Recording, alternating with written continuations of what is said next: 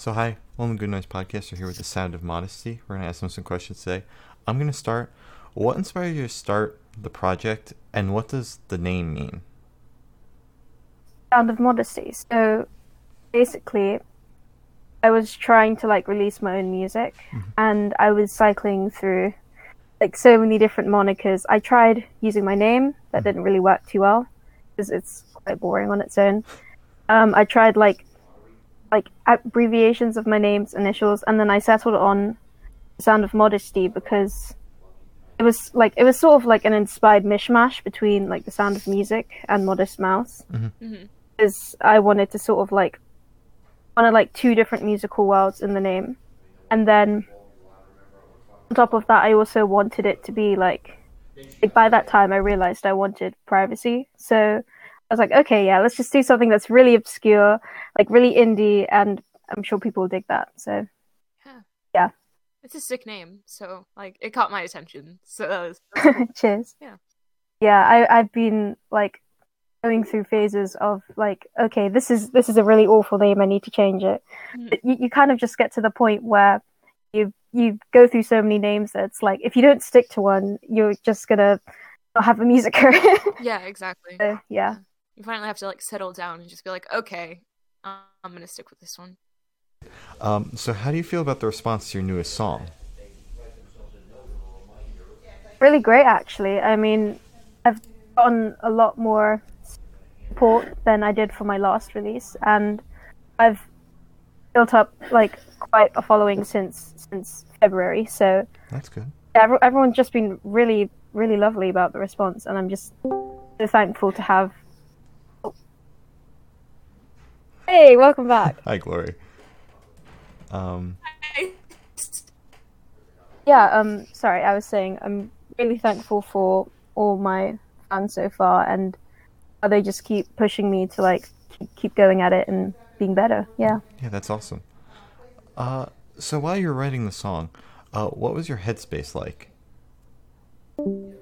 so i was sort of in a writing block when i did start it and i was looking for any any kind of ideas to sort of scrabble onto and i asked my friend at the time if he could like give me like a title or like just a prompt.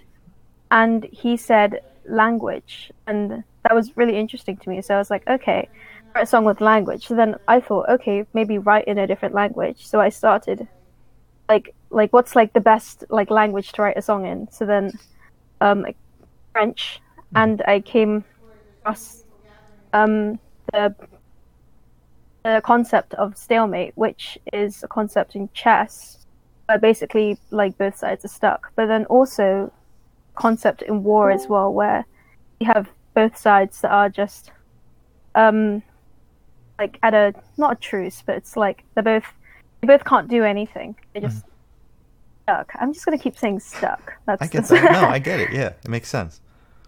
yeah so i had I, I was like okay so i know I want to write something that's like a bit in french. Then the whole concept of being stuck i sort of came to like a narrative in my head where it's these two people communicating and they're stuck because they don't know how to communicate with each other. And then i was like okay let's go with the warm theme. Let's set it like in france or something and it's between a mother and a son. And this is like maybe their last night together before the son goes off to war and they're both at a stalemate because they can't say how they feel. Like they can't say how scared they are or how much they'll miss them. So there's just this, this like heavy heavy silence that's between them. And the line écoute which is in french. Sorry sorry to anyone who's french if i'm butchering butchering how it's said. Sounded good. yeah um and then i sort of just sort of strung that into the song and i've been working on that for about almost three years now Oh, and get it to a good place but yeah okay. that's sort of how the song came to be I really think I think it's cool, like how you got the prompt and then just kind of ran with it. That that's uh that's a different one. Something we don't hear very often.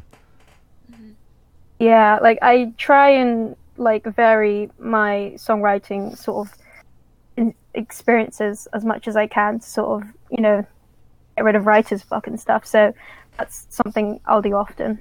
Like my mind will make those mental leaps and then somehow get a song out of it. So yeah, I think yeah. that's cool. So, what band's influences do you think you can hear in your music? Ooh, a lot of. I wouldn't say bands as much as individual artists as well. Yeah. Um, I'd like to think I'm inspired a lot by um artists like Mitski and Floyd and what do you think? uh, Mitski, Pink Floyd, Bjork. Um, a lot of indie groups like Car Seat Headrest. Uh, scouring my brain now on the more. Um, Big Moon, definitely, and sort of. With my previous releases, like my sound has been quite, like, a bit more commercial, like electronic in that sense. But with um, Stalemate and the upcoming album, I wanted to go in a bit more of a raw direction with the sound, like very like, band setup. So I was very much inspired by like a lot of the indie bands in the scene today, like um, Car Seat Headrest and like Mitski's touring group and that lot. Sick. A lot Um, of good bands. yeah. So I know you you uh, said that this song was like three years in the making. Was any part of this Mhm. done while you were stuck at home in quarantine, or was this like done before that all came? Um, well, I wasn't stuck at home in quarantine, but I was stuck at home at summer doing nothing. Um, two years ago when I started it, and then sort of had a finished draft by like December. And then I kind of just sat on it because I was like, maybe I should leave this alone and not touch it for a while. Mhm. And I came to music uni because I'm studying songwriting at the moment. And I showed it to my tutor, and he's like, "I mean, this is not finished. You need to you need to get back on that." so um, he basically helped me out a lot with like making sure that the structure was like equal and stuff. Like I look at songwriting from a very emotional aspect, of course, but also like a very objective aspect.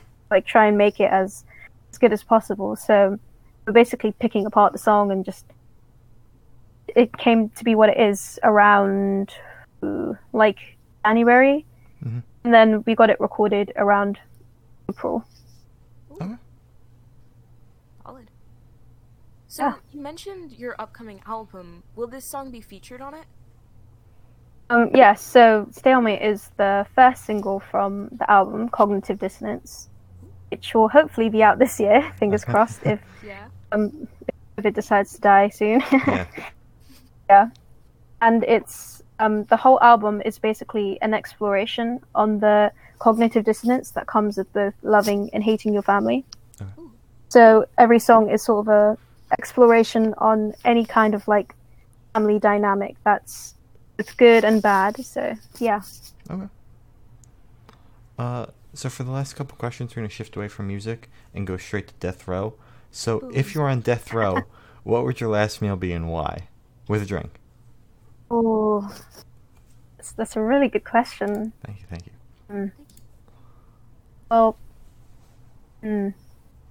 I'd probably have to just say like, like how some people have like those weird foods that they can just eat forever. Yeah. That's that's me with um with with cherry tomatoes. Ooh, yeah, yeah, yeah. Uh-huh. it's like a really massive bowl of cherry tomatoes with maybe like a side of hummus. I don't know. I'd be happy. I could I could just die from that. Wait, do you have a drink? Yeah. Oh, drink. Um. hmm. Nice glass of Pimm's, maybe. Ooh. Alright. Wait, what is Pimm's? I've never heard of it. Oh, it's like um, it's a. I wouldn't say it's a popular British drink, but it's. I haven't heard heard about it much in America. It's sort of like a liqueur you mix with like um, lemonade, and it's it's so nice if it's done right. Alright. Ooh, all right. Okay. Sounds good. Sounds good. Definitely worth trying. Yeah, definitely. I'll look out for it if I can find it. so, if you could live Uh, in one yeah. fictional world for a week, where would you live? Ooh. Okay. Hmm. I read a lot of fantasy. So a lot of my a lot of the possible options in my head are like, um, oh, you, if you were if you were in this world, you would probably die. um, Yeah. I have to say maybe. This is tricky. So, let me just look at my bookshelf for a second. hmm. My heart is telling me Pride and Prejudice, Ooh. but I'm Asian, so probably going to say Orson, Orson Scott Card's Ender's Game, right in the future. All right, All right. there you go. Solid. We haven't Um, heard that one. yeah, no, we haven't. So, I have the honor of asking the last question. Most people say it's the most important question. What is your favorite color? Dark red, like blood. Okay. Ooh. I like that. solid. Yeah. Specific. Yes. Um, so thank you for sitting down with us, and congrats on the new single. And Mhm. um, so thank Thank you. you. So this has been the Sound of Modesty and Really Good Noise podcast.